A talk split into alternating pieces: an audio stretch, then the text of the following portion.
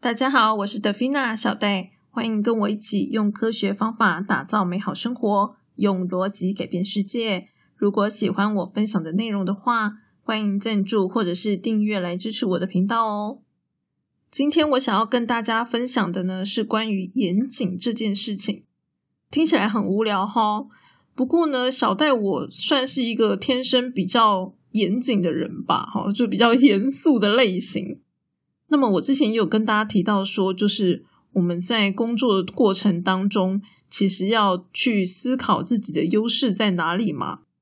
那么在我自己思考的过程当中啊，我就发现严谨这件事情算是小戴我的一个优势。我觉得这件事情好像，嗯，比较少人会去提及它，所以我就想说来跟大家分享一下。那么简单的说，严谨的态度对我们有什么样的好处呢？就是说，如果我们今天在做事情的时候，可以比较严谨，比较深思熟虑，那么呢，我们出错的几率当然就会比较低嘛。所以说呢，它是一个可以减少错误的一种态度。然后呢，呃，我们上一集聊到是关于风险嘛。好，其实呢，当我们这个思考比较周密一点的时候呢。相对来说，也可以比较降低一些风险。嗯，当然，平常人跟人之间相处、交朋友，如果呢一个人太过严肃，当然就比较不是那么的受欢迎嘛。可是呢，如果我们今天是在做事情、做事情上面是有一个严肃的态度的时候，那么相对来说呢，这样子的人做事情可能就是会做的比较，也不能说好，但是。可能错误的几率就会比较低。像我们前几集有聊到说，这个批判性思考会讲求开放的态度嘛？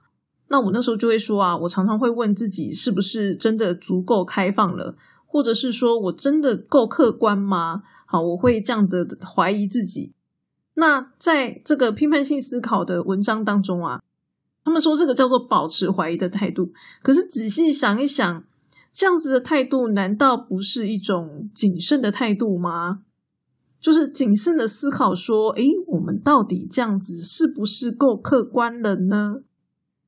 因为其实我对于这个什么叫做怀疑的态度，嗯，一直都保持着有种疑惑。因为呢，批判性思考要我们去怀疑，并不是说要我们疑神疑鬼怀疑他人，不是这样子的。我认为他的这个解读应该要更接近，就是一个谨慎的态度才对。因为其实在这个逻辑思考当中啊，我们也会讲到说，这个逻辑思考第一步是定义嘛。其实定义这件事情就是必须要谨慎。嗯，像我在跟别人谈话的时候啊，有的时候我们就会，比如说谈到一个字。那我就问他说：“哎，那你的这个字，你对于这个字的定义跟解读是什么？就是我要先确定你的认知跟我认知是一致的，那这样子我们才能够继续谈下去吗？好像我这样做这样的一个动作，其实就是一个谨慎的态度啊。好，我很谨慎的确认你的想法跟我的想法是不是一样，我们是不是在同一个水平线上面？如果是，那我们可能比较好继续谈。”如果不是，那我们是不是要先对焦一下，就是先同步一下，先在同一个水位，我们才能继续谈下去。那么又或者是说，我们前面两集有聊到，就是我有个朋友，然后他的主管，好，就是花公司的钱几千万，然后做一个专案，感觉有有点随便的这种感觉，哈，就是规划的期间非常的短。我觉得这其实也是一个谨慎的问题呀。就是今天你知道说，哎，公司要花那么多钱来做这个案子，那难道你不会多考虑一下吗？是我，我一定会多考虑的嘛，我一定会就是想尽办法不要让公司浪费钱啊。好，虽然那也不是我的钱，可是我如果能够帮公司用一块钱发挥，就是两三块钱的这个成果，那就是我们工作的绩效。所以说，谨慎的态度。我们也可以这样子解读它，就是说，哦，它是一个，嗯，我们在做事情比较不随便的态度。像我在上班的时候啊，常常会需要写 email 嘛，跟其他公司的这个人通讯往来哈。老实说，我真的不知道怎么样写这些 email，所以呢，其实我常常会去 Google 搜寻查，比如说像那个国文啊，常常会有那个什么近期哦什么之类，就因为我国文超差，我现在也不记得啦，因为我国文真的很差，我这个都根本都记不起来要写什么，然后每一次我要写的时候，我都会去查。那当然不是每一个客户你都需要用这种文言文跟他对谈啦。但是你就是看对方的习惯嘛，好，如果这个公司的环境或是你自己公司的环境，好有在写这种文言文的，那我我为了要写这个，我就会去查，比如说查别人怎么写，就是不要写错嘛。然后像我在写文章的时候啊，我也常常就是去查国语字典，就是我今天想到一个我要用的词，可是呢。因为我没有办法非常肯定我用的方式对不对，就是意思对不对，所以呢，我通常为了保险起见，我就会去用国语字典再查一遍。那通常呢，九成都是对的啦，哦，就是没有那么惨，说就就是连用都用错。可是偶尔还是会有一些字是我本来以为它的意思是这样，然后结果没想到查了之后发现，哎，糟糕，这个意思好像不太对，就是我好像不能用它，然后就要换一个字。就这种情况也是有，虽然就是很少。那如果我今天没有查的话，我可能就是会用错字嘛。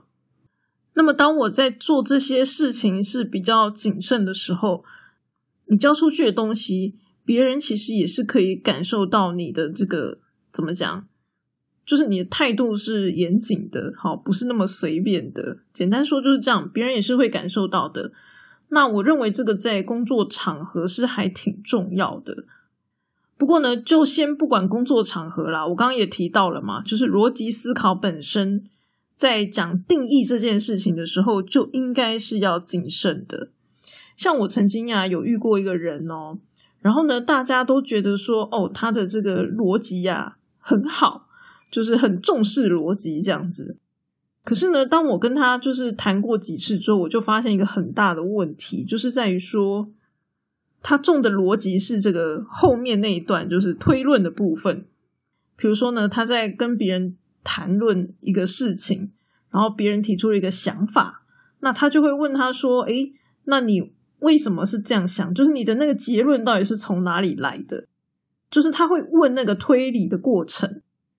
可是呢，有的时候啊，我看到的问题就是说，这个打从一开始定义就是有问题的，就是。在一个错误的基础上面进行讨论，然后我就觉得，嗯，这个好像有点后面简直就是在浪费时间，对我来说，因为你前面错了，定义错了，你后面讲的都是错的，都没有任何意义啊。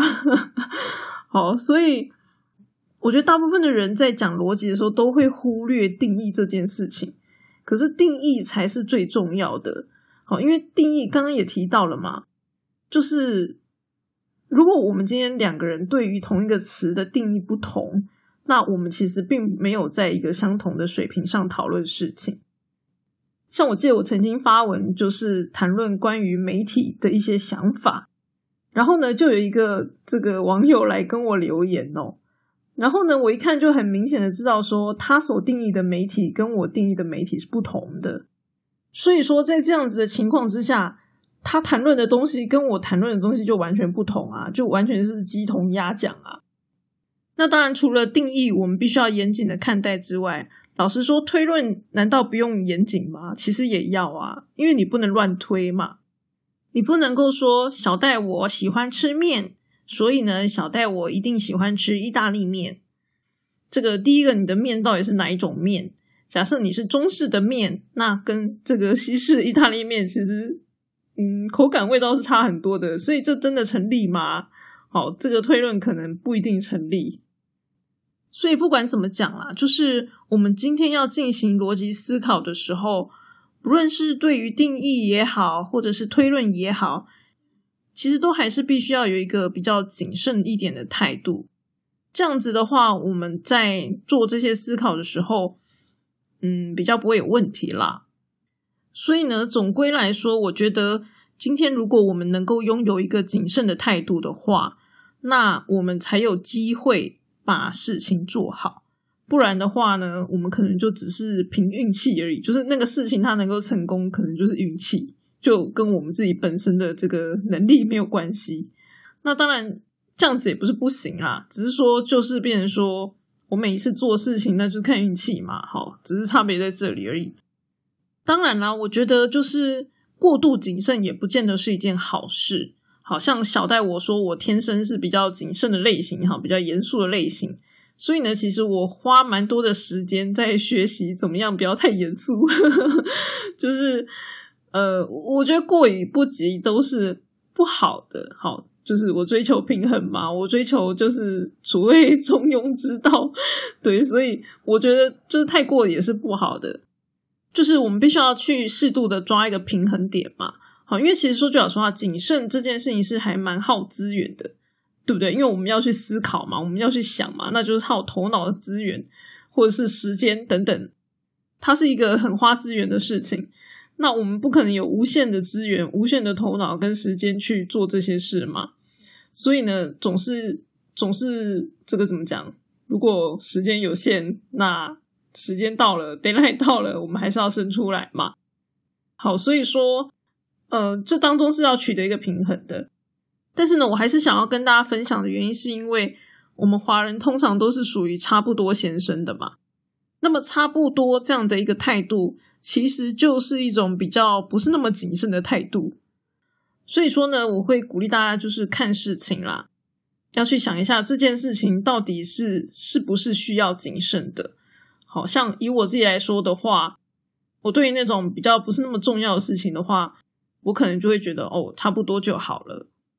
那么拿捏一件事情，到底是要偏谨慎一点的呢，还是偏差不多一点？那个就是我们必须要去学习的地方啦。那么最后想要跟大家分享，就是说，如果你希望自己可以有一些嗯比较谨慎的态度的话，那我们可以怎么样训练呢？老实说，我觉得要训练谨慎的态度是一件还蛮困难的事情。这也是为什么我会特别想要用一集 podcast 来跟大家讲的原因。如果呢，你今天是一个拥有谨慎态度的人，那当然很好，没有问题。那可是，如果我们就是比较不是那么谨慎的话，该怎么办？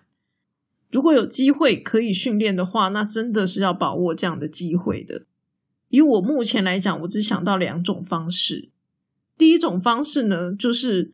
如果你还是学生，你要读研究所的话，那真的是天赐良机呀！我甚至觉得说，我们如果读研究所，唯一要学会的一件事情，最重要的事情，就是学会怎么样谨慎的思考，因为这件事情真的太难了。我觉得它有一点反人性吧，就是它真的不是那么的容易学习。所以，如果刚好你有这样的一个机会去念研究所的话，那千万不要就是浪费这个机会，因为在研究所我们需要写论文嘛。那论文本身就是一个比较属于严谨的写作，所以呢，在我们写论文的过程当中，是可以训练这个谨慎思考的。那如果我们没有要读研究所，或者是过了那个年纪，该怎么办呢？我目前想到的第二种方式呢，就只有英文写作。英文写作的意思不是说我们先写中文再把它翻成英文这样子哦，而是要用英文本身的这个写作习惯来写。因为其实呢，英文本来就是一个比较重视逻辑的一个语言，所以呢，在英文写作当中，如果你的这个嗯怎么讲逻辑不顺，好不够严谨，外国人是可能看不懂的。那只是麻烦点在于说。我们不太可能写一篇英文，然后请外国人来校阅嘛，所以这样子的话，可能对我们来讲帮助就会比较弱一点，因为没有人可以帮我们订正我们的问题。写中文也不是不行啦，只是说我们在写中文的时候，很容易想到什么就写什么，就是没有照那个英文写作的逻辑来写。英文写作的基本逻辑就是说，你今天要写一个段落。第一句话呢，就要能够大概的说明你这整段在写什么，然后呢，进一步的话，就是你的最后一句话要能够小小的摘要这整段的结论。这个是我对于英文写作的一个理解啦。那我们通常中文是没有这样写的嘛？不过我最近刚好有听这个朱佑勋老师的一个写作课哦，没想到他教大家写作的这个模式啊，也是这样子。所以说呢，实际上我们当然是可以用中文的方式来写啦。好，那只是说，因为我当时学到的时候是这个人家跟我说他是英文的写法，哦，英文写作要这样写，好，所以我就是这样子去练习。那不过呢，我们要用中文来写，理论上也是行得通的。说到写作啊，我之前在分享逻辑表达的时候，我就有提到说，我觉得作文对于这个有逻辑的表达算是蛮有帮助的。所以说，用这样的方式来训练，听起来也是还蛮合理的啦。嗯，简单说就是写作是要有格式的。当你用固定格式下去写作的时候。你相对来说就可以训练那个比较严谨的态度跟思维。那如果你说啊，小戴，我既没有要念研究所，也没有要写作，为那怎么办？我听说有一些公司呢，他们在就是报告的时候啊，如果这个下属做的简报不够严谨，老板是会提醒他们的。其实就我目前为止，我遇到我觉得很厉害的那些老板。他们通常都能够点出这个下属他们讲的东西到底逻辑哪边有问题，是哪边有漏洞，也就是说哪边是不够严谨的。就是那些厉害的老板都有办法点出这件事情。所以说，如果我们真的没有办法靠写论文或者是写作来训练的话，那可能就只能够找一个好老板，然后期待这个老板他可以带我们这样子。只是说这样的老板比较可遇不可求啦，而且呢，很多老板啊，他们在就是指点我们的时候，可能是用骂的，就是说做的不好嘛，所以是用骂的。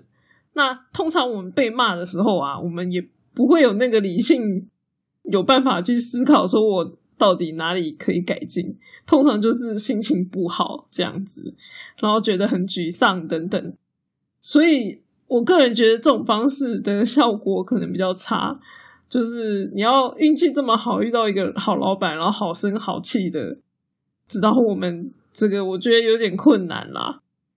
最简单的方式就还是我们就是用中文，然后想想自己要写些什么，然后就是弄一个格式来写，这样可能相对来说会比较简单一点。那如果都没有办法做到的话，可能就只能够告诉自己，在做每一件事情的时候要多想一点，大概也只能这样啦。那么今天这一集呢，就是希望大家可以注意到谨慎的态度这件事情呢，其实是还蛮重要的哦。希望大家不要忽略它了。今天的分享就先到这里啦。如果喜欢这一集的话，再把它推荐给你的朋友吧。我们下次再见，拜拜。